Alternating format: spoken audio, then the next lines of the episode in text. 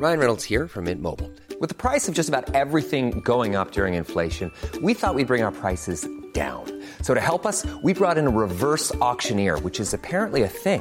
Mint Mobile unlimited premium wireless. Ready to get 30, 30, bit to get 30, bit to get 20, 20, 20, bit to get 20, 20, bit to get 15, 15, 15, 15 just 15 bucks a month. So, Give it a try at mintmobile.com slash switch. $45 upfront for three months plus taxes and fees. Promo for new customers for limited time. Unlimited more than 40 gigabytes per month. Slows. Full terms at mintmobile.com. ja, Hej Esben. glædelig nytår. Ja, godt nytår. Mm. Hvordan har din øh, hvordan har din juleferie været? Den har været stille og rolig, udmærket. Mm. Fået læst nogle bøger. Hvad har du læst? Jeg har øh, fået øh, læst øh, Svend, øh, Svend Brinkmans øh, nye bog, Oplevelsesamfundet. Ja, den lille øh, korte bog. 88 sider. Den er til ja. At komme igennem. Mm. Og øh, selvom man jo, når man, når man øh, ikke er filosofiuddannet, nogle gange skal, lige skal, skal læse den to gange, for Oh. at være sikker på, at man har forstået det. Men det er godt, det bliver man klogere af. Han skrev jo også en god klumme her i, i Altinget om, hvordan man får et bedre 2024 med tre gode råd. Mm. Og et af dem var at huske at være en lille smule pessimistisk, fordi så kan man gå hen og blive glædelig overrasket. Nå. Det synes jeg var meget klogt sagt. Du er jo ellers øh, Mr. Optimisme herinde, synes jeg. Ja, ja, det er rigtigt. Normalt er jeg optimist, men jeg er måske lidt præget af, hvilken dag det er i dag. Nå, hvad det, mener du med det? Ja, det, vi optager fredag, og her senere i dag skal det afgøres, hvem der får Kavlingprisen, og der tror jeg, jeg, har, der tror jeg, jeg kører lidt en Brinkmann-stil her, der hedder, at, øh, at jeg regner ikke med noget. Nå, ej, jeg regner med det hele. Gør det det? Ja, 100 procent. Okay. Mm. Jamen, det er, også, øh, det er jo også en, øh, en god idé. Så har jeg læst en, en politisk bog, som øh, jeg ikke vil løfte sløret for endnu, men Nå. som, øh, som jeg skal anmelde, og jeg vil lige, jeg synes, vi kan tale om den i næste uge, når jeg har anmeldt den. Okay. Øhm, men det var sjovt, fordi, at for at være helt ærlig, så var den på vej mod 0 stjerner. Øh, Wow. Den var på mange måder rigtig, rigtig dårlig. Okay, det er jo de bedste anmeldelser. Det er jo Ja, det, det det er der, det. hvor man virkelig ja. øh, går til stålet. Jo. Mm. Men så skete der det undervejs, at, øh, at, øh, at jeg fik et nyt blik på bogen, og Aha. den kunne noget andet, som jeg ikke havde set i starten. Så øh, Okay. den går ikke mod topkarakter, men den røg, den røg væk fra de 0 stjerner, Okay. og jeg synes, vi skal, vi skal tale om den i næste uge. Det er sådan en lille cliffhanger. Okay, wow. Fedt. Mm. Ja, hvad med dig? Ja, men øh, dejlig juleferie. Øh, jeg har lavet flæskesteg sandwich. Nå. Øh, et lille... Et Altså, lille, altså juleaften? nej, ikke juleaften, øh, dagen efter. Okay. Ja, til, Ja, klassiker. En lille, et lille tip derude, der er trøffel mayonnaise.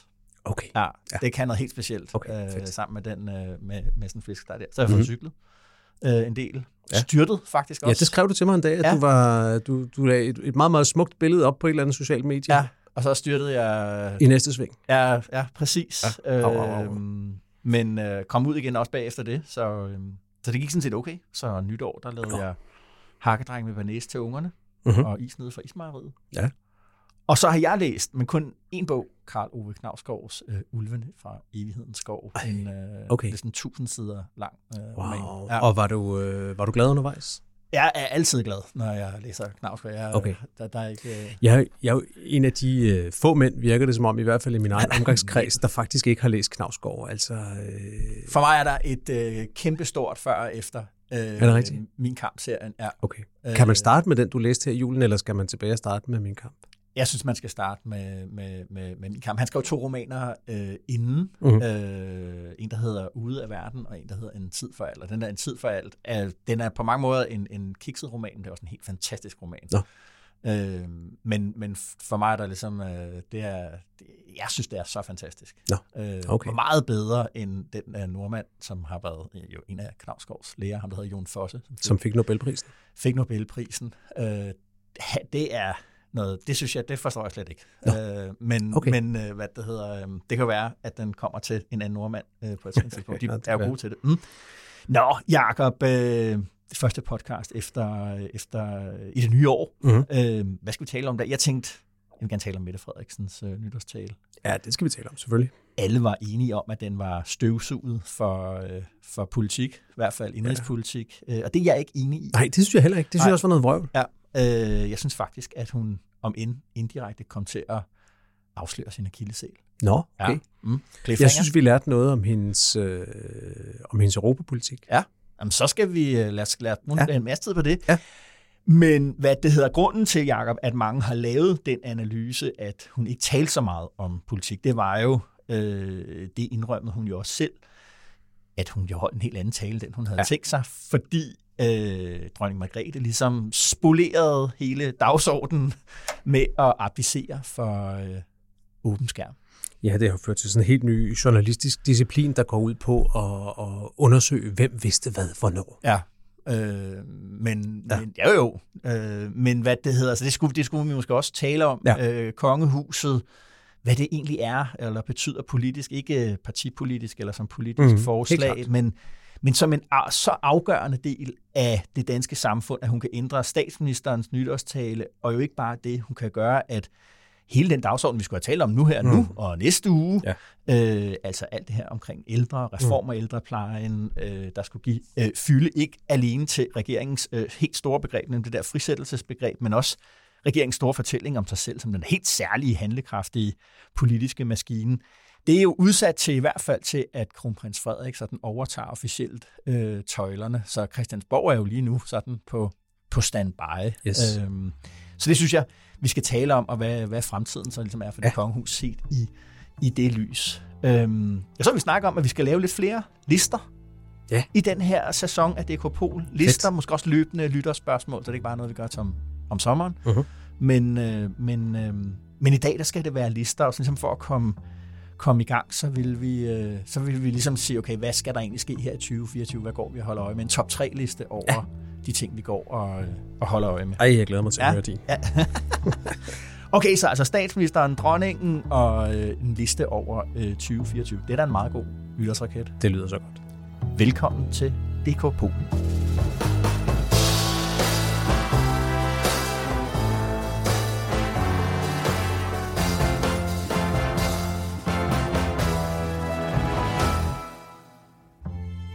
Fluen på væggen, Jacob. Øh, Jamen altså, øh, på hvilket stykke efterladt bordbombekonfetti vil du gerne have siddet i den her uge? Men prøv at høre, altså, der er faktisk kun én ting i mit hoved i dag, så jeg vender tilbage til det, vi allerede har talt om en gang, Okay. øh, den her Kavling-komité. Jeg vil godt have været flue på væggen i går, torsdag, ja. torsdag øh, i løbet af dagen, hvor denne her komité, nedsat af Dansk Journalistforbund, som øh, uddeler Kavlingprisen, de mødtes vist nok over i Dansk Journalistforbunds lokaler, Nå. og besluttede, hvem af de tre nominerede, der så rent faktisk skal have Kavlingprisen i år. Aha, det er sådan, at de, som jeg har forstået det, at de faktisk først træffer beslutningen dagen før uddelingen af alle mulige grunde, sikkert blandt andet fordi, at det mindsker risikoen for, at nogen kommer til at tale over sig, ja. eller fortælle det til en kæreste. Det eller tænkte eller jeg faktisk så, også øh, her den anden ja. dag. Hvordan, holder man det hemmeligt? Ja, det gør. Ja. man selvfølgelig ved at basically have aftale lige inden man Ja. den. Ja, ja, Ja, det er nemmere. Så altså, og man kan sige, øh, vil det være sjovt at være flue på væggen der, fordi vi får det at vide alligevel på et eller andet tidspunkt kl. halv fire eftermiddag. Men Ja. det vil jeg gerne, dels fordi min nysgerrighed er, er stor selvfølgelig, men også fordi, at man selvfølgelig også gerne vil høre, hvilke overvejelser der så indgår, fordi det er jo også tre meget forskellige journalistiske projekter, der, øh, der er nomineret.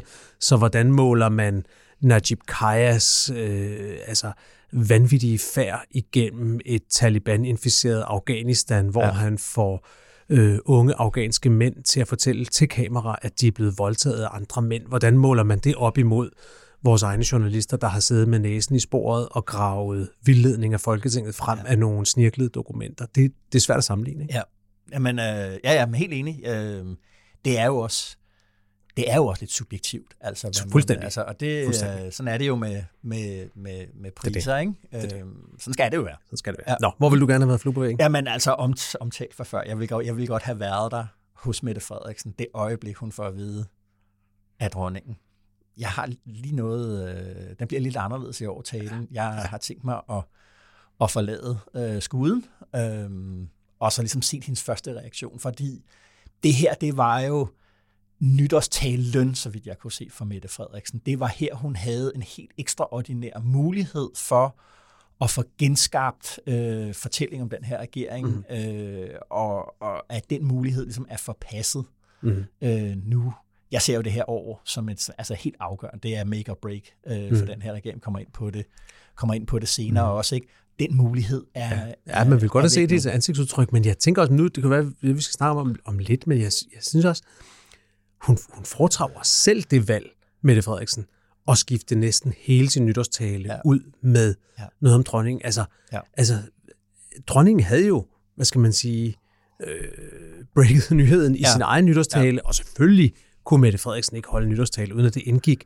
Men der var vel ikke noget, der tilsagde, at hun nødvendigvis skulle skifte hele sin nytårstale ud med det. Hun, men de tænker nok meget, ligesom du ved. ja, hvis ingen, ingen havde- kunne koncentrere sig om det. Ingen koncentrerer sig om det. Vi kunne ja. alligevel ikke, fordi det der jo, øh, der, som der var en, der sagde til mig i går på, på Christiansborg, jamen, altså de næste 14 dage, det kommer til at handle om alt det, dronningen gør for sidste gang.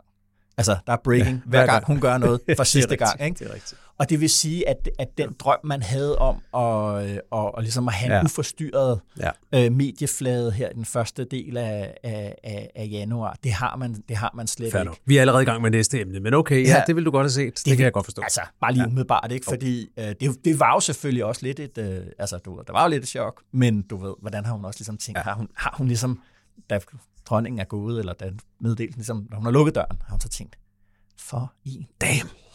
Nå.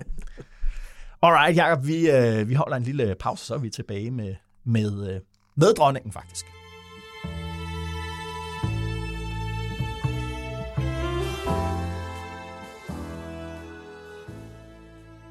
Jeg har besluttet, at det er nu, der er det rigtige tidspunkt.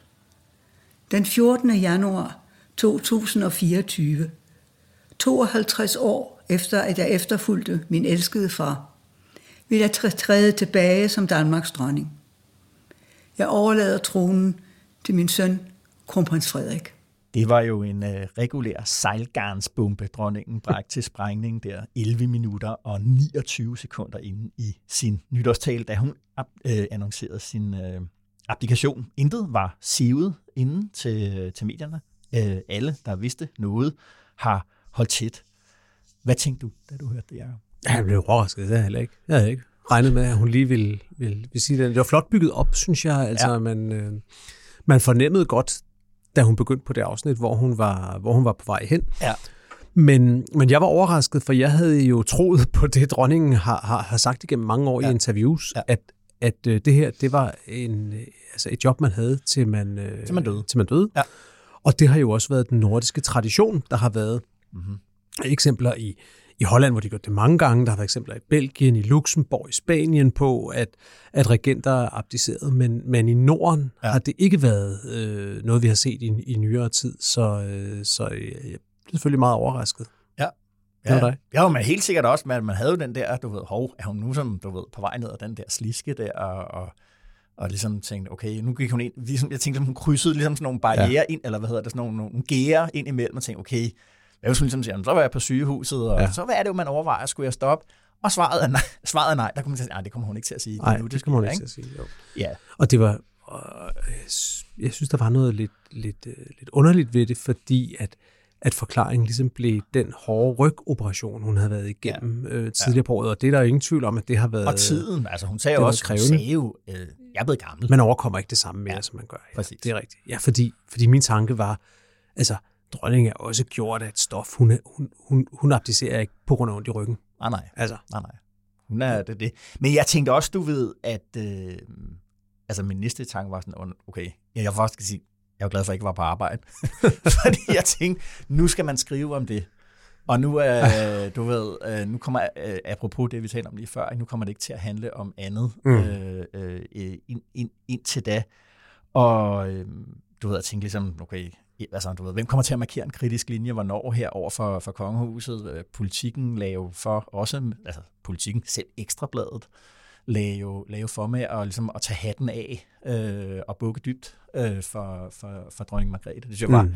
det var også lidt, lidt, øh, lidt skilsættende. Jeg så også, at, at der var ja. læserbrev i politikken, der syntes, at det var lidt underligt. Ikke? ja, Øh, det var ikke, hvad de forventede sig. Ekstrabladet er kommet til, hvad kan man sige, har, har slået til søren øh, sidenhen, men man starter altså med at, at lidt på hatten. Der er ikke nogen, der skal have noget klinket, når det handler Nej. om, øh, om dronning Margrethe. Og jeg tænkte faktisk, at det egentlig fortæller en sandhed om kongehuset, som dronningen har forstået meget vel, men som jeg egentlig ikke synes, at alle andre har forstået øh, særlig godt. Og det er, at kongehuset er et show og må agere efter showets præmisser. Hvad mener du med det? Jamen, altså, ja, altså, du ved, øh, altså, det kunne selvfølgelig lyde nedvurderende at sige, at noget er et, er et show, men det er egentlig ikke det, der er, er pointen. Altså, jeg tror, det er et nødvendigt, altså kongehuset er et nødvendigt øh, show, men, men det, der er, er, er, er, er pointen der, det er jo, at hun ved, at, folk, at kongehusets legitimitet afhænger af personernes, de kongeliges performance i offentligheden. Hun har vurderet, at det er en, en aldrende, mere og mere affældig øh, dronning af ka, altså, øh, ko, øh, hvad kan man sige, overhovedet for, for kongehuset. Det kan kongehuset ikke øh, bære. Mm-hmm. Øh, jeg synes, det har i hendes de beslutninger, hun har taget her på det sidste, det her, altså som vi talte om, på, også har talt om her, der fratagelsen af, af prins Joachims børns titler. Øh, de har fået frataget deres øh, apanage. Mm. Øh, Mary har været ude at sige, at det samme kommer til at ske for deres. Øh, ja. I hvert fald de to yngste. Jamen, der er ingen tvivl om, det har været, at, at, at det ikke er noget, hun finder på onsdagen før nytårstalen. Nej. Der er langt planlagt forløb, det her. Der har været opgøret med prins Joachim. Øh, det var her for ikke ret lang tid siden, mm. at øh, prins Christian for første gang deltog i statsrådet, ja. så næste generation igen ja. allerede ligesom har sat sine fødder derinde. Altså, det er en, det det, det er en planlagt proces, det her. Og hun tager sig selv ud af det ja. også. Ikke? Det er jo at begrænse ja. rollelisten på, ja. på hvem, hvem kan være på scenen som kongelig, mm. vil sige, hvem har ansvaret for kongehusets uh, brand, hvem skal oppebære uh, den der legitimitet. Og der kan man jo sige, det kan man jo ind, at det, at hun fratager uh, Joachim, Joachims børns uh, titler, det kan man sige, men enten er det jo en fratagelse af nogle privilegier, det kan man sige på den anden side. Mm. På den måde er det jo selvfølgelig også menneskeligt set en frisættelse, fordi den, der er konge, den der er står next in line, det er en rolle, du ikke slipper ud af. Ja. Og det, øh, det har hun selvfølgelig også øh, været, været bevidst på. Men det er bare at sige, at hun har forstået, at kongehusets hvad, øh, hvad det hedder, legitimitet, det hviler på dets værdi i opmærksomhedsøkonomien. Mm. Hvor man konkurrerer med Netflix og filmstjerner og fodboldhelte mm. øh, mm. og, og alt sådan noget. Og okay. der gælder det om at, øh, at, at beskytte det. Fordi hun ved jo godt, at kongehuset er så populært, fordi hun er så populær. Ja, hun er så ja. populær, at ikke engang Ekstrabladet tør første gang øh, give hende et blåt øje, ikke? Jo, der skulle lige gå et par dage før Knud Brix kom i deadline og fik sagt, at han var republikaner. Ja. Prøv at jeg tænkte nogle andre ting, og den ene af dem skrev jeg om, fordi øh, jeg kunne pludselig se, at jeg var den eneste chefredaktør i Danmark, der ikke havde skrevet noget om dronningen, så fik jeg sådan lidt koldsved og så sagde jeg også skrive noget. og, øh, og det jeg prøvede at kigge på, det var, vi er jo et politisk medie, så jeg prøvede at kigge på, ja. øh, hvad, hvad dronningen havde sagt af politiske ting i sin nytårstale, og vi er jo også et nordisk medie, vi er i Norge og Sverige, så jeg prøvede også at... Øh, gå lidt ind i de nytårstaler, der er blevet holdt i Norge og Sverige. I Sverige, der holder kongen juletale i stedet for nytårstale, Aha. men der er en årlig tale, den kommer bare lidt før. Jo. Og i Norge, ja, der øh, taler øh, kong Harald øh, nærmest samtidig med, med, med dronningen, tror jeg. Og, øh, og jeg synes, det var interessant, de der tre taler. Men det, de har til fælles, det er, at alle de tre aldrende monarker, de er jo 77, Karl Gustav i, i Sverige, 86 tror jeg, at kong ja. Harald er i Norge, og så dronningen, i, der, der er 83. Så de er jævnaldrende. Og de har alle tre ret politiske i deres taler faktisk, og synes ja. jeg med tiden og med de bøffer, de nu har lavet, især Carl Gustav har jo lavet nogle kæmpe brøller i tidens løb, jo. men så har de også ligesom fundet deres ben politisk, så de faktisk kan sige noget, der ikke bare er tømt for indhold. Altså, mm. Carl Gustav talte om, om bande konflikten i Sverige. Det gjorde han meget forsigtigt, for det er jo et meget betændt emne i svensk politik, okay. så han skulle selvfølgelig være forsigtig. Mm. Men han byggede sin tale op omkring det svenske flag som symbol, det blå-gule flag, hvad det symboliserer, parallellen til det ukrainske flag, der også er blåt og gult, og hvad det symboliserer. Og det er jo en konge, der også aflæser tidens politik i Sverige, hvad, hvor, hvad, hvor de er på vej hen. Ikke? Hvad sagde han om, hvad det symboliserer? Vi har altid tænkt, at i Ukraine, der var det ligesom himlen og kornmarkerne. Ja, lidt det samme, at det svenske flag også symboliserer øh, naturen, som altid har fyldt meget. Det ja. brugte han også til nogle klimabetragtninger, som igen var ret forsigtige. Karl Gustav er den mest forsigtige af de tre monarker ja. i politisk set, og det hænger sikkert sammen med, at han jo så sent som for et år siden var i kæmpe stormvær, fordi han kom til at sige i et interview, at han synes, det var forkert, at hans egen søn, øh, jo var blevet frataget kronprinsetitlen. De havde lavet den samme lovændring, tronfølgeændring, som vi lavede i Danmark tilbage i 50'erne, ah. som gjorde, at dronning Margrethe kunne blive ja. dronning. Øh, den har de også lavet i, i, i Sverige, men den betød altså, at, øh, at Karl Gustavs søn ikke ja. længere var, var, var kronprins. Nå, okay. men, men så han var lidt forsigtig. Kong Harald, synes jeg, holdt en, øh, en, en god tale, øh, må, måske hvis jeg næsten tør sige det, den bedste af de tre. Uh, og han, øh, han indledte jo med den norske forfatter, som du, øh, som du dissede lige før, nemlig Nobelprismodtageren Jon Fosse, mm. og starter med et citat af ham, der, der hedder, at øh, vi bliver alle båret af en usynlig hånd. Ja. Og, øh, og, og det byggede han, synes jeg, meget flot sin tale op omkring det her med, hvad fællesskaber egentlig er for noget, hvad det betyder. Han var meget tydelig i, øh, i, i sit klimabudskab, sagde, sagde at, at, at, at det, jeg, jeg, kan ikke, jeg kan ikke udtrykke stærkt nok, hvor vigtigt det er, sagde han. Så det var meget indtrængende. Ja. Og jeg synes, han gjorde det, som er klogt for enhver kongelig, at øh, han gjorde klart, at han jo ikke kan sætte sig i almindelig nordmænds sted, for han er ikke en almindelig nordmand, mm. men jeg vil gerne prøve at forstå det, sagde han. Men jeg synes, det, det, var, det var meget elegant. Så han holdt også en meget politisk tale. Ja. Og så havde vi så dronningen, der jo faktisk, inden hun kom til, til det, som vi alle sammen har talt om, ja. faktisk nåede jo at forholde sig til Israel-Palæstina-konflikten. Ja. Nåede at lave en reference tilbage til, til, til aktionen for at redde de danske jøder i 43, mm. og brugte den til at mane til empati, synes jeg, for begge sider i konflikten. Ja. Ikke? Der, der, altså, det var en meget svær konflikt, og hun trådte den uden at træde ved siden af. Ja.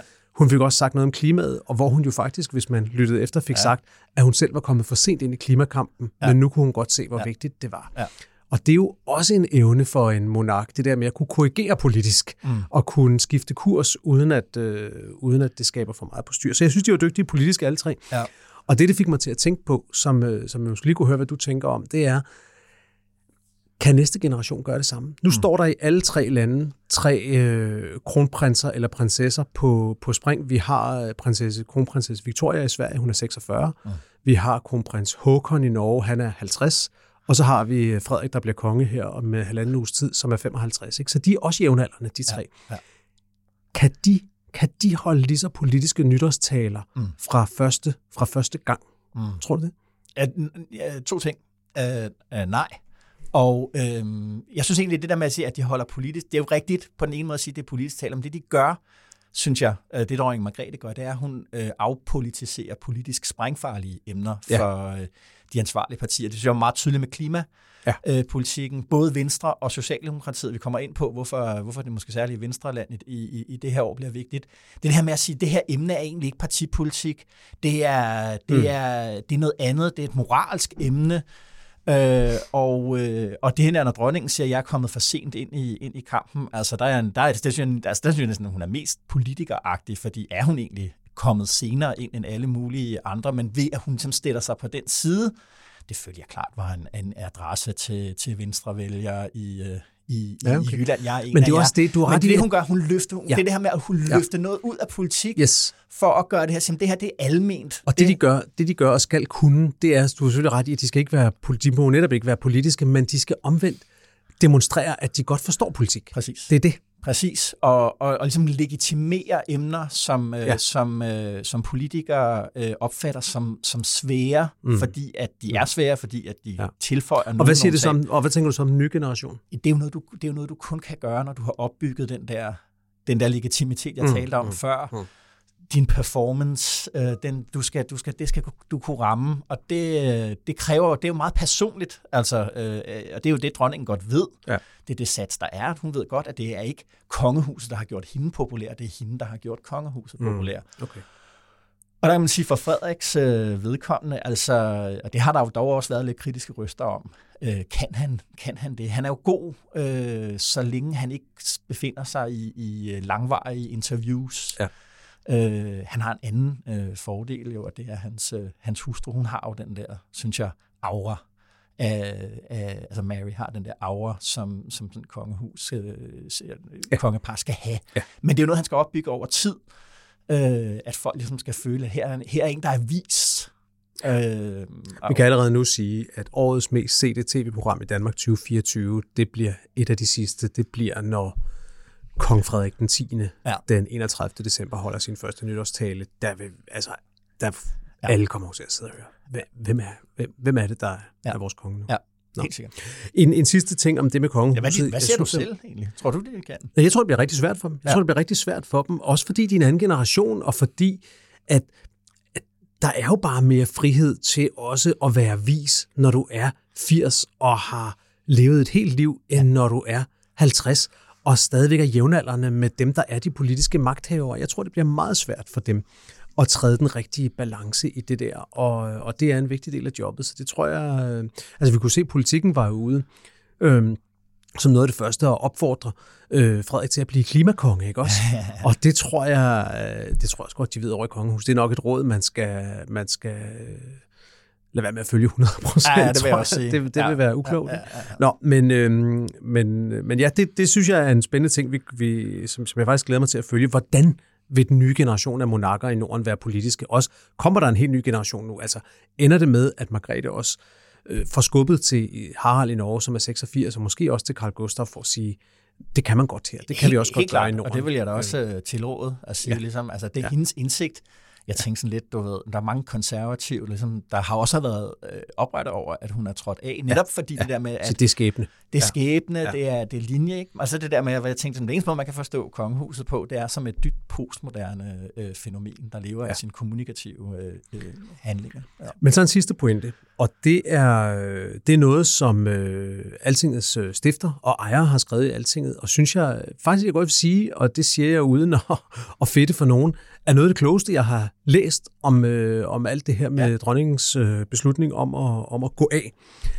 Han har skrevet en kommentar, som ligger ude på Altingets hjemmeside, vi lægger den også i show notes, der hedder, er kongehuset virkelig demokratiets ryggrad? Mm. Og jeg synes, han fanger noget godt her, at, at der har været alt det her kongerøgelse, og når man kigger på mediebilledet generelt, de er omgivet af en ekstrem respekt mm. og fred med det, og ja. nogle gange også, også en erbødighed, som måske også er, er, er over kanten. Mm. Men hvor Rasmus Nielsens pointe er, hvorfor kan vi ikke bare lade en smule af den respekt øh, gå til dem, som egentlig er demokratiets ryggrad?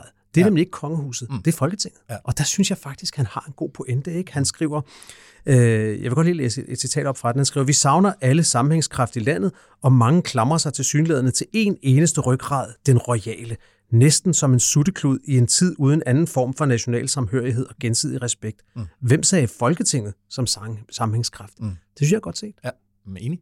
Altså, og det er jo, og det er jo, øh, det er jo rigtigt, at, at selvfølgelig, det er jo også vores opgave som presse, at vi er nu nomineret for en kavlingpris for noget journalistik, der har været kritisk over for noget, der er foregået inde på Christiansborg. Ja. Men i den daglige dækning, altså, der, man savner måske nogle gange, at det, at øh, nogle af de folkevalgte rent faktisk gør et stykke arbejde i demokratiets tjeneste, at det bare bliver, bliver beskrevet uden at blive mistænkeliggjort hele tiden. Mm.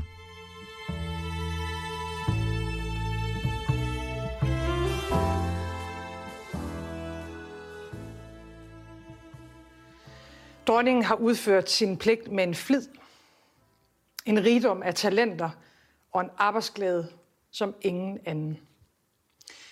I aften vil jeg gerne rette en dybt følt tak til hendes majestæt.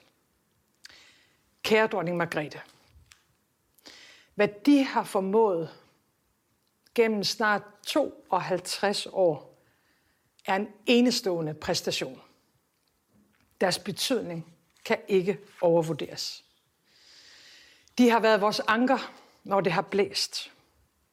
Vores samvittighed i livets vigtige spørgsmål – vores ledsager i årtierne, hvor fremtidens Danmark rejste sig. Hold da.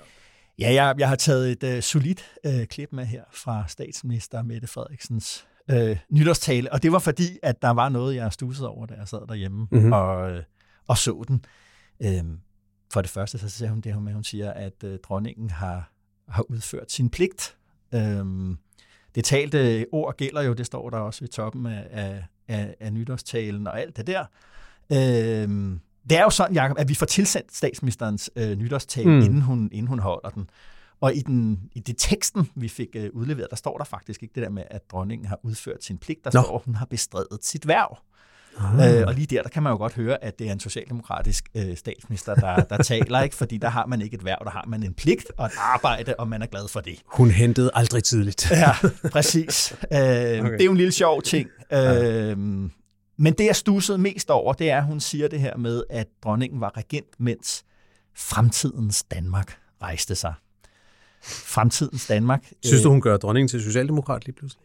Det, ja, altså, eller hun prøver i hvert fald at indskrive hende i Socialdemokratiets øh, historie. Fremtidens Danmark mm. er titlen på det program, Socialdemokratiet udarbejdet i slutningen af 2. verdenskrig, ja. øh, og Jens Otto Krav, han var ligesom pindefører på det. Det er altså ikke bare en tilfældig vending, Mette Frederiksen, som socialdemokrat bruger her. Det er en socialdemokratisering af øh, dronningens øh, historie, hun begiver sig ud i her, Mette Frederiksen. Og det er jo kægt, og jeg synes, det er kægt på den gode måde. Jeg synes, det er uangribeligt. Øh, på mange måder. Øh, det er jo politiserende, men det, det er sådan meget øh, delikat øh, doseret. Men, Jakob, problemet er, at det er misvisende. Hvordan det? Jamen, altså selvom øh, mange og de fleste program, punkter, øh, de konkrete forslag, der er der i fremtidens øh, Danmark, som Jens Otto Krav skrev, øh, særligt ideen om, at vi skulle have øh, øh, det, der kom til at hedde økonomisk demokrati, det blev aldrig til noget. Så er der jo mange, der sætter den der øh, tekst som startskud til den universelle øh, velfærdsstat, som Socialdemokratiet mm. opbyggede fra midten af 50'erne og frem mm. i, øh, i, i, i, i 70'erne. Ja. Øh, Krav han tildeler jo staten en helt afgørende rolle i økonomien, og især at man for alt i verden det vil sige, med offentlige investeringer skal undgå øh, arbejdsløshed, fordi arbejdsløshed det bliver ligesom set som grundlaget for, for fascismen øh, mm. i, i den første halvdel af det 20. århundrede. Mm. Okay, dronningen bliver dronning i 1972, øh, og den efterfølgende periode, det er den periode, hvor netop den der klassiske velfærdsstat, man havde opbygget fra 50'erne og frem, den havner i eksistentiel krise. Mm. Arbejdsløsheden eksploderer, inflationen gør det samme, Politikerne kan ikke finde ud af, og tør ikke finde ud af, hvad de skal gøre, hvad de skal gøre ved det. Vi får opbygget en massiv statsgæld, så da renterne rammer øh, loftet øh, der i slutningen af 70'erne, så er det, vi når frem til det der Knud Heinesen øh, så berømt kaldte afgrunden, man kunne, mm. man kunne se derfra der følger der 40 års ubrudte reformer af den danske velfærdsstat, både med borgerlige regeringer i 80'erne og 0'erne, og socialdemokratiske Men, men synes du, det står i modsætning ja. til, det, til det, Mette ja. Frederiksen siger? Hvorfor? Jamen det er fordi, de, altså, dronningen har været dronning i, i størstedelen af tiden, har hun været præsideret over det, som, vi, som jeg talte med Ove Kaj Pedersen om her i mellem jul og nytår. Nemlig den danske, I timevis. I timevis. øh, om den danske konkurrencestat. Jo. Øhm, og øhm, det vil sige en periode, hvor man bevæger sig væk fra grundtankerne i fremtidens, øh, i fremtidens Danmark. Og det der jo er, det er jo et af ligesom at konstatere, at der er noget misvisende, men det handler jo direkte om Mette Frederiksens eget politiske virke, synes jeg, fordi det var jo hende, der i 2019 sagde, vi skifter fokus væk fra klassiske arbejdsudbudsreformer, som for eksempel højere pensionsalder, dagpengeforringelser og lavere SU. Men det er jo også hende, der med SVM-regeringen har gjort det er til sin overskrift at gennemføre netop lige præcis den her slags øh, øh, reformer. Og signalet var jo, at man fjernede Stor Bededag for snart mm, præcis mm. Et, et år siden, og jeg tror, at meget af hendes upopularitet, Socialdemokratiets upopularitet, det handler om det. Og min pointe med det er, det er, hun har aldrig nogensinde været fuldstændig klar om, hvad hun egentlig mente om de 40 år, der gik forud for hende. Hvordan hun så sig selv i forlængelse, og måske i, i modsætning til det, og det, det er det, der jager hende, det er det, der er hendes mm. akillesæl, det er, at ja. folk forstår ikke, hvad der det er jo... af. Og det er det, når hun så ligesom på den ene side siger, at dronningen, det var bare, da vi havde fremtidens Danmark, øh, og, og, og det hele bare var godt, så er det jo ikke Altså, det er jo ikke helt rigtigt. Nej, okay. Der er, der er jo det der, der er det der mit, mit yndlingsafsnit i den bog, som uh, Thomas Larsen skrev med Mette Frederiksen kort før, at hun uh, blev statsminister, hvor han jo faktisk på et tidspunkt spørger hende, hvad hun mener om det med konkurrencestaten. Ja. Og jeg kan huske, at jeg måtte læse det nogle gange, da, ja. da jeg faldt over det første gang, fordi det, hun svarer, det er, at hun synes, at det er trist, at der er kommet så meget konkurrence ja. i folkeskolen. Ja, præcis. Det er ligesom om, ja. og man sidder og tænker, altså, ja. er det med vilje, eller, eller er det verdens vildeste udenomsnak, det her, eller præcis. hvad er det? Hun, hun svarer i hvert fald ikke på spørgsmål. Nej. Og det har hun, altså det er meget, og det er ligesom, det har hun jo ikke gjort. Øh, og det er jo selvfølgelig hele hendes forhold til Helle Thorning og Bjarne Korydon, mm. men det er jo også holdningen til, hvad der foregik i Esben, jeg må bare sige, og... jeg er imponeret over, at der er, simpelthen, der er simpelthen ikke den her sag. Der er ikke den fodboldkamp. Der er ikke den nytårstale. Nej. Der er ikke det cykelløb, som du ikke kan få til at handle om konkurrencestaten. Ja, men, øh, men lige her synes jeg faktisk, at det er, okay. er, er, er ret interessant, ikke? fordi hun, ja. på den ene side kan hun ligesom ikke lade være med at, næve, at gøre det, prøve at gøre det socialdemokratisk. Ja, det er en god pointe. På den anden side bliver hun fanget i noget, som er hendes eget helt store problem, nemlig okay. hvad er det? Hvad er hun for, egentlig for en slags statsminister? Ja. Ja. Jeg har et andet klip. Hvis du snakker konkurrencestat, så, øh, så trumfer jeg den med, øh, med noget EU. Ja, selvfølgelig. Så jeg vil, det. godt, øh, jeg vil godt spille et andet klip fra nytårstalen for ja. dig. Det kommer her. Et Europa uden vilje og uden evne til at forsvare sig selv. Hvad er det egentlig værd? Ukraine mangler ammunition. Europa har ikke leveret det, de har brug for. Det er ikke godt nok. Vi vil presse på for mere europæisk produktion. Det haster. Og de danske F-16-fly, de skal snart på vingerne. Krigen i Ukraine er også en kamp for det Europa, vi kender. Og sjældent har der været mere på spil udvidelse med nye medlemslande og de næste store skridt i kampen mod klimakrisen. Den grønne omstilling er vores frihedsbrev og vores klodes eneste håb. Jeg tror ikke, at uroen og konflikterne er forbigående. Vi er ved starten af en ny æra. Og uanset hvad der sker, også efter præsidentvalget i USA til november, så skal Europa kunne mere. Og vi skal ville mere. Ja, Ja. det var lidt af afstemning. Men jeg synes, der er nogle vigtige pointer her. Øh, Jeg lagde mærke til, at Lykke Friis, den alstedsnærværende direktør for Tænketanken Europa, var ude at sige, at det var den mest EU-positive, EU-begejstrede, jeg kan ikke huske præcis, hvilket udtryk hun brugte, tale, som ja. Mette Frederiksen har holdt. Og det er måske rigtigt, men jeg, jeg hører den egentlig lidt anderledes. Jeg synes, der er øh, i hvert fald tre takeaways for det her minuts penge, vi hørte her. Jo. Det ene er pessimisten Mette Frederiksen, der kommer frem igen. Hun har, altså, der må hun sige, der har hun på hold med mig Svend Brinkmann. Hun ja. er født pessimist, ikke også? Jo. Det er ikke, det er ikke forbigående, det her, det er begyndelsen på en ny æra, vi skal vende os til uro og konflikter. I skal være rigtig bange. Ja. Øh, og hun får også ligesom foruddiskonteret, at Trump bliver præsident igen, uden at nævne hans navn. Ikke? Ja. Øhm, så det er den ene ting, pessimisten Mette Frederiksen. Det andet, det er, at jeg synes, det er interessant, at det her, det er stedet, hvor hun nævner klimaet i sin nytårstale. Ja. Og det vil sige, det tror jeg godt, man kan læse lidt ind i, at for Mette Frederiksen, der er klimaudfordringen i stigende grad en europæisk ting, og måske i lidt mindre grad en dansk ting. Ja. Vores kollega Simon Fris har en rigtig interessant analyse i nytårsudgaven af mandag morgen. Vi kan lige linke til den også i, i show notes, Ja. hvor han netop skriver om det der med, hvordan det europæiske kvotesystem faktisk er det, der godt kan ende med at blive den rigtige driver for at, at løse klimakrisen. Og, og det er måske også det, Mette Frederiksen lidt er inde på her, at klimaet, det, det putter hun ind i sit Europa-afsnit, ja. ikke i et afsnit om landbruget eller noget andet. Nej, nej. Og så det sidste, det er det her med, med EU. Hvad er det egentlig, hun siger om EU her? Fordi er det egentlig en EU-positiv tale? Det er jeg ikke så sikker på. Jeg hører faktisk, jeg hører faktisk nationalstats Mette Frederiksen tale her. Hun taler om, mm. at Europa har brug for at steppe op i forhold til Ukraine, ja. at Europa har brug for at producere mere ammunition. Ja. I øvrigt noget, som den finske præsident, afgående finske præsident, også er meget inde på i sin nytårstale, øh, hvor han også taler lige præcis om det her behov for at skrue op for produktionen af ammunition. Mm. Og han siger det endnu klarere. Han siger, dels fordi de har brug for det over i Ukraine, men også som et symbol. Altså det, at vi producerer ammunition, er simpelthen en måde at vise mm. hele verden på, at vi mener det alvorligt, at vi kan stå sammen som Europa. Så det, jeg hører Mette Frederiksen sige, det er ikke, at nogle af de danske forbehold skal væk, at vi skal med i euroen, eller hun egentlig går ind for en ny traktat. Nej. Jeg hører hende sige, Europa skal stå stærkere militært. Ja, og så, så er det jo den der sikkerhedspolitisering mm. af, af, af, af EU. Det er, en, det, den, det, er jo no, det er noget, hun kan være... Der kan hun være... Altså, hvis man, Der man kan hun skal være lave- frontrunner. Ja, ja. Ja, hvis man skal hvad kan man sige, lave en syntese af Lykke Friis ja. og, og dit synspunkt. Det er den måde, hun kan være pro-europæisk Det det. på. Ja. Det er ved at, at gøre det her til sikkerhedspolitik. At hun også lægger klimaet ind i en sikkerhedspolitisk ramme. Frihedsbrevet fra, fra, fra, fra Ja. russisk energi, øh, hvad det hedder, beskyttelse.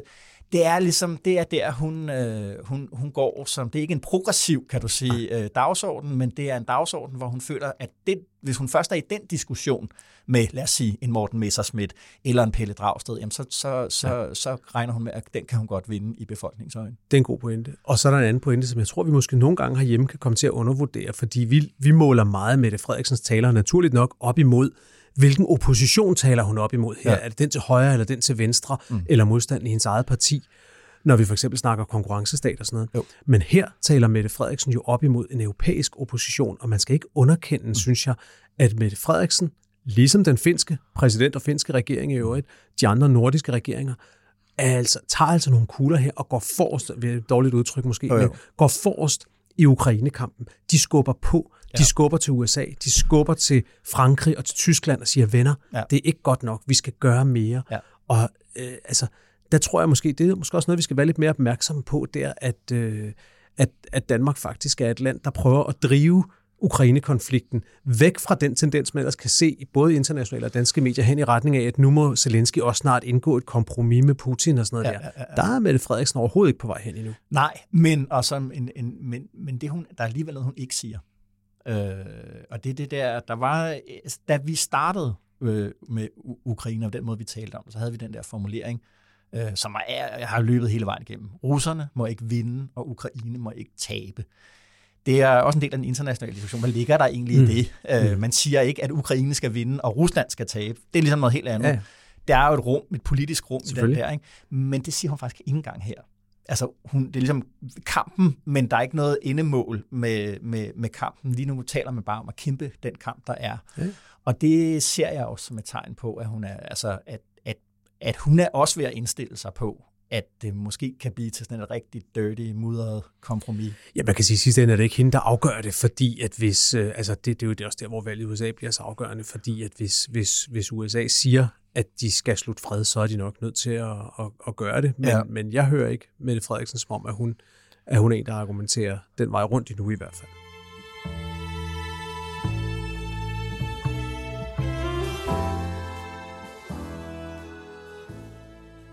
Okay, øh, men Jakob, lad os da så få det der overblik over 2024. Det er der, vi, vi havnede der til sidst. Ja. Øh, masser af valg ude omkring i, i verden. Det første på søndag i Bangladesh, tror jeg der. Ja, okay. Øh, der er topstillingerne i EU og NATO, der skal besættes. Og i mine øjne, tror jeg også, jeg sagde det i begyndelsen, så er 2024 make or break for, øh, for SVM-regeringen i hvert fald, den fulde konstellation. Så lad os øh, få gang i nogle øh, lister, din og min opmærksomhedstop 3 for, ja. for i år. Lad os tælle ned, altså, eller op, eller man skal sige. Så vi ja, lad os starte med starter med træerne og slutter okay. med, med etteren. På med træerne, ja. Hvad er okay, træer? jeg kan lige så godt sige, øh, jeg kiggede over på dig, jeg tænkte, det skulle undre mig, om ikke han kører noget med konkurrencestaten og Venstres krise, så øh, jeg, går lidt, jeg kigger lidt ud af. Okay. Så min træer, det er valget til Europaparlamentet. Ja.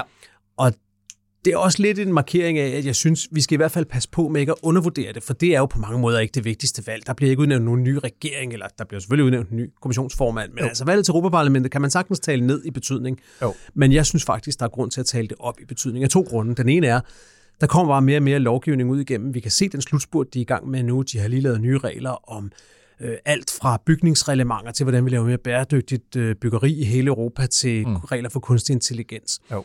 Og det andet er selvfølgelig, at hvis den højrebølge, vi ser i rigtig mange lande, slår igennem til Europaparlamentsvalget, så kan vi faktisk få et mindre funktionsdygtigt parlament, fordi der kan blive nogle blokerende mindretal, som måske kan blokere for, at Europa kan træffe beslutninger. Mm. Så jeg synes, det er et valg, der, der har stor betydning, og som vi i hvert fald ikke kommer til at undervurdere her på stedet. Eller, eller den store, hvad skal man sige, EU-pædificering af den der nationalkonservative højrefløj. Der er ja, det der, men ja. når du først ligesom kommer ind, og altså ligesom, hvad kan man sige, De kan blive ansvarlige der sker for det, for, ja, måske, ja. der ligesom er sket også for Dansk Folkeparti ja, ja. dansk politik. Altså at protesttingen ligesom bliver tonet ned. Sige, og... Marine Le Pen, så vidt, jeg, så, vidt, så vidt jeg ved, er ikke længere for, at Frankrig skal ud af EU. Altså den har hun droppet i, i, i kampen for at blive fransk præsident næste gang. Nå, hvad er ja. dit nummer tre?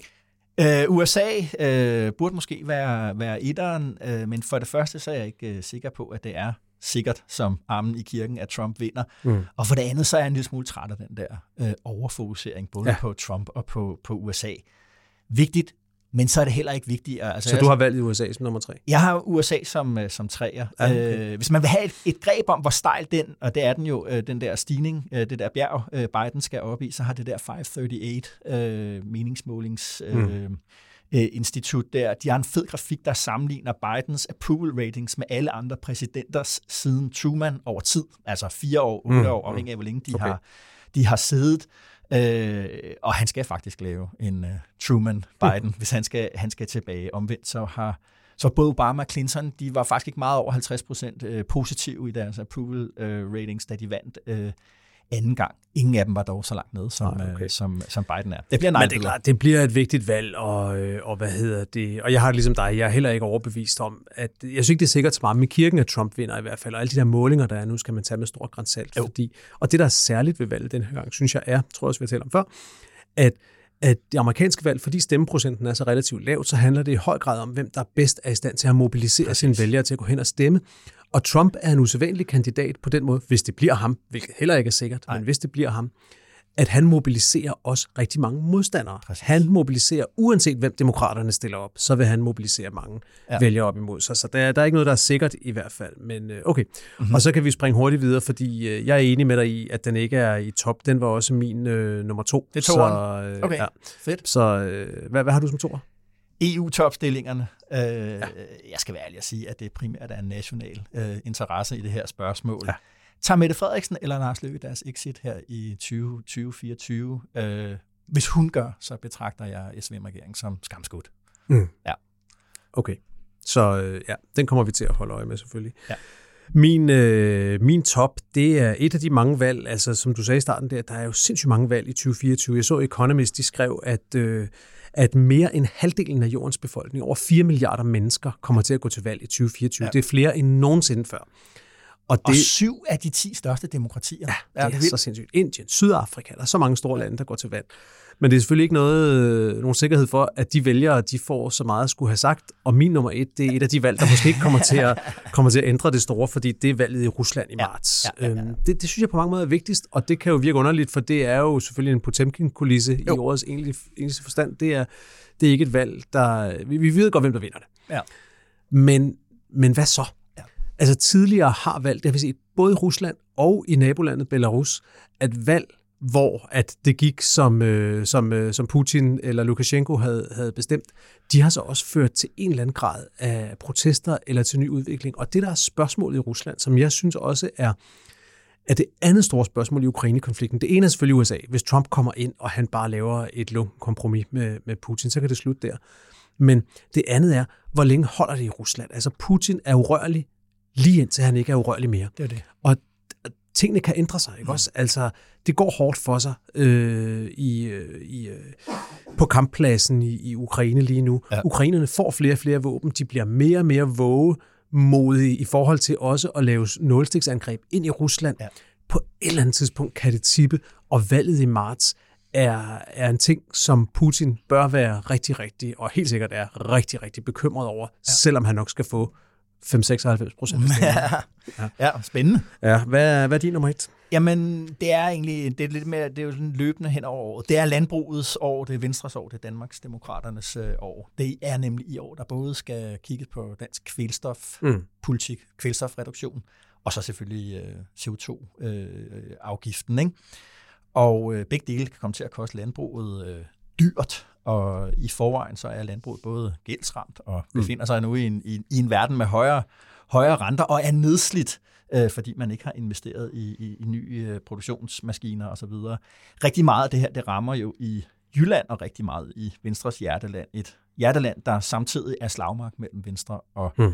Danmarksdemokraterne. Og der er jo allerede øh, sat øh, øh, flere hundrede millioner af i finansloven, øh, og der er sådan en stemning rundt omkring på Christiansborg af, at staten måske køber dele, altså det her lavbundsjord spørgsmål, køber, køber staten simpelthen, øh, hvad der hedder, øh, dele af, af, af det her problem ud, køber landbruget ja. ud, øh, laver skovbo og alt, alt, alt sådan noget. Men det er svært ikke at se, at det her ikke kommer til at føre til en, en masse politisk øh, strid, en masse forandringer. Øh, det handler også om, hvordan folk lever deres liv og deres forestillingsverden.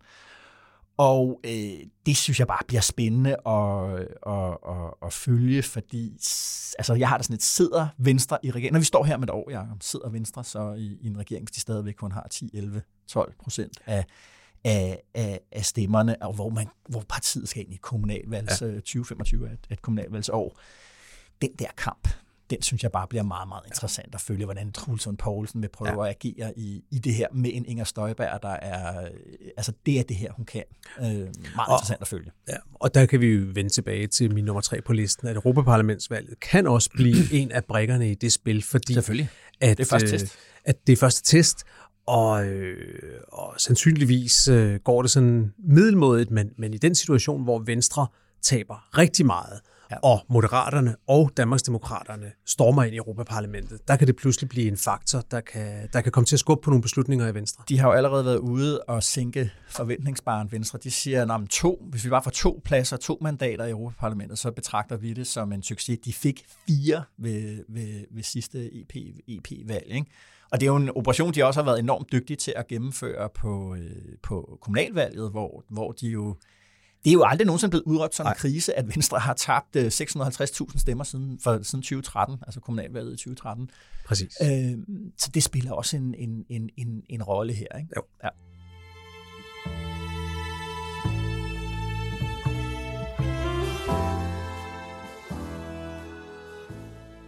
Jakob, det var det årets første DKP. Det var dejligt. Ja. Hvad skal du i weekenden? I weekenden skal jeg blandt andet fejre min første fødtes fødselsdag, og øh, det gør man jo nogle gange fra børnefødselsdag, men den her er lidt speciel på den måde, at øh, et par uger senere, så øh, flytter han endegyldigt hjemmefra. Så øh, det er børnefødselsdag og det er sådan den børnefødselsdag. sidste, ja, det er en voksen fødselsdag, Ja. men det er sidste gang, jeg sådan for alvor kan fejre den, så det bliver lidt specielt. Så, Åh, det gør øhm, det da.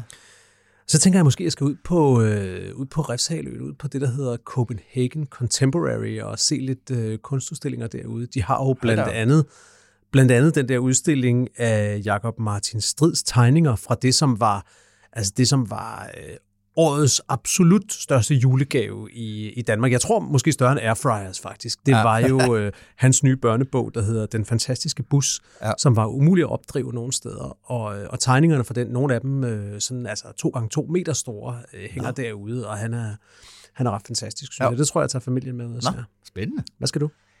Det bliver jo koldt, og min søn skal spille fodbold. Kamp på lørdag, så det er på med de lange øh, underbukser. Ja. Og jeg kan lige godt beholde dem på, fordi dagen efter skal jeg til ridning med min, øh, med min datter. Okay. Ja. Så det er ligesom øh, det, er det der er, er, er på programmet. Pligten kalder. Ja. Sådan er det.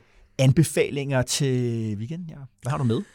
En af mine ambitioner, ikke tale om fortsæt, men en af mine ambitioner for det nye år er at læse mere, også læse, øh, læse flere bøger, Okay. og øh, også meget gerne øh, faglitteratur, men også læse mere skønlitteratur. Jo.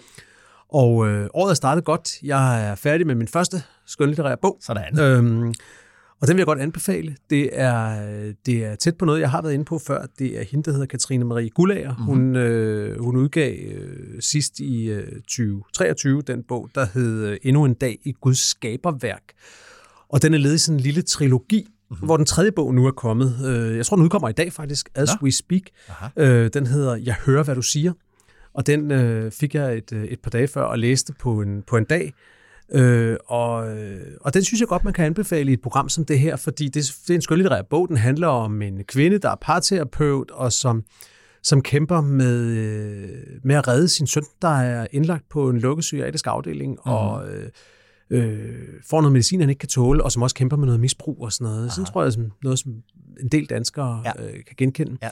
Og hendes, hendes kamp med det der psykiatriske system og opgøret om, hvor meget eller hvor lidt medicin, Aha. og denne her kommunikation mellem borger og samfund, er i virkeligheden, synes jeg, et dybt politisk emne, som også kommer til at præge året her Bestemt. med hele regeringens, øh, hele regeringens udspil på ældreområdet, som handler om lidt om, lidt om de samme ting. Selvfølgelig. Ja. Øhm, og på den måde synes jeg, at man bliver klogere af at læse sådan en bog, fordi det bøger kan, det er jo at bringe ind, ind i universer og Ja. få noget forståelse for nogle folk, der lever, der har en anden livsoplevelse og erfaring, end, end, end man selv har. Og det, det er en bog, man stryger igennem, og som, øhm, som øh, på ingen måde er, er banal. Den har også nogle twists and turns, som, øh, som er værd at tage med. Så øh, jeg hører, hvad du siger af Katrine Marie Gullager. Det er sådan en rigtig årets første anbefaling. Helle Helle øh, titel, den der, tænker jeg. Jeg hører, hvad du siger. Man bliver helt vred bare af titlen. Det er også meningen, tror jeg. ja. Godt. Hvad, hvad har du med til? Jamen, jeg smider et, øh, et essay af Helen Thompson i puljen. ah, så er året i gang. Fedt, Ja. Fedt. så er året ja. øh, i gang. Ja. Øhm, det er egentlig en, en sådan en, en, en, en, en konklusion på 2023. Mhm. Øh, og, og så selvfølgelig ligesom sige, okay, det er ligesom udgangspunktet for, for 2024. Hun, hun gør sig talsmænd for, at, at, øh, at, at du ved, tingene er meget værre øh, nu, end de var for et, et, et, et år siden. Okay. Øh, Hvor har hun skrevet det henne? Det? I Engelsberg Ideas hedder det, jeg smider et link. øh, Nå, det er sgu sådan et, jeg ikke havde Ja, det er sådan må et jeg øh, særligt site. Jeg ved ikke, det er ikke... Okay. Det, men, men det, der er sjovt ved det også, det er hun, hendes, egentlig hendes take på Israel-Palæstina-konflikten, øh, hvor hun ligesom, klassisk for hende, siger, hvad er det egentlig, der foregår på sådan noget øh, kombination af sådan geopolitik, territorialpolitik og, og handelspolitik og økonomisk øh, politik. Og hun er øh, beskriver ligesom, hvordan at der var, jeg tror, vi talte om før, de der Abraham Accords, øh, der blev lavet med Saudi-Arabien, hvor Israel ligesom skulle, øh, hvor Saudi-Arabien Israel ligesom skulle, øh, skulle finde, finde fred. Det, der er simpelthen også planlagt en toglinje, togforbindelse fra, fra, fra øh, Israel til, til Dubai, som øh, ligesom også skulle involvere øh, øh, Indien, den der handelskorridor, vi. Okay. vi talte om. Og det ville gøre, at øh, hvad det hedder, øh, du ved, Suezkanalen og det Røde Hav og alt sådan noget, ville ville blive irrelevant som en sådan shipping lane. Det er lige nu der, hvor danske skibe bliver, bliver beskudt, øh, blandt andet øh, for de der hutier, som er, for, er iransk støttet. Mm. Det eneste pointe er at sige, at, det, at, øh, at, øh, at Iran, at, den, at de der Abraham Accords, de gjorde, at Iran var nødt til at ikke bare var nødt til, men så, at de var nødt til at reagere. Og det er der, hun også ligesom ser en forbindelse via til, til Hamas. Og, og hun legner ligesom op på den måde og siger, at der er konflikter mellem, at du ved, Kina, Rusland og, og, og Iran USA's øh, modstandere, alle sammen har hver deres sådan stake i, mm. øh, i, i, de her, i de her konflikter. Hvor koordineret det er, det ved man selvfølgelig ikke. Mm. Det er det, jeg godt kan lide ved Helen Thompson som, øh, som, som analytiker, det er, at hendes, hendes blik på det øh, starter altid med et udgangspunkt, der handler om geografi, infrastruktur og naturressourcer. Ja. Og det er jo helt uomgængeligt, hvis man vil analysere staters interesser og Præcis. deres internationale ageren. Og Præcis. det er hendes, øh, hendes startfokus. Det gør hende altid interessant at læse. Præcis. Og det får man lige et greb om her i, i forhold til konflikten, som, som ja. bringer det ud af sådan et øh, religiøst rum og ud af et, et, ja. et moralsk rum, ja. øh, som siger, hvad er, det, hvad er det os, der er på spil her? Yes. Øh, selvfølgelig også fordi, hvordan skal vi så selv forholde os til det? Ikke? Ja. Så, øh, så den, er, den, er, den er smidt i puljen. Jakob, øh, tak for den her gang. Vi, ja, tak for vi ses jo lige om lidt, fordi vi skal til den her kavlingprisuddeling, øh, og øh, vi, krydser, vi krydser fingre. Øh. Ja, vi, vi, vi udkommer ikke i næste uge, hvis vi ikke får den. Nej, det gør vi. øh, men man kan godt mærke nerverne. Det, øh, det er klart. Ja. ja. Og som altid, tak til dig derude med DK Pol i ørerne. Vi er uendelig taknemmelige for at have dig med på vores færd gennem dansk og europæisk politik, og for at kunne bidrage til din analyse. Emma Klitnes producerede denne episode af DK Pol med sin sædvanlige professionalisme og tæft. Vi spillede klip fra YouTube og Statsministeriet. Mit navn er Esben Schøring, og jeg er politisk redaktør her på Altinget, og ønsker dig og dine en god og ikke for kold weekend og god vind.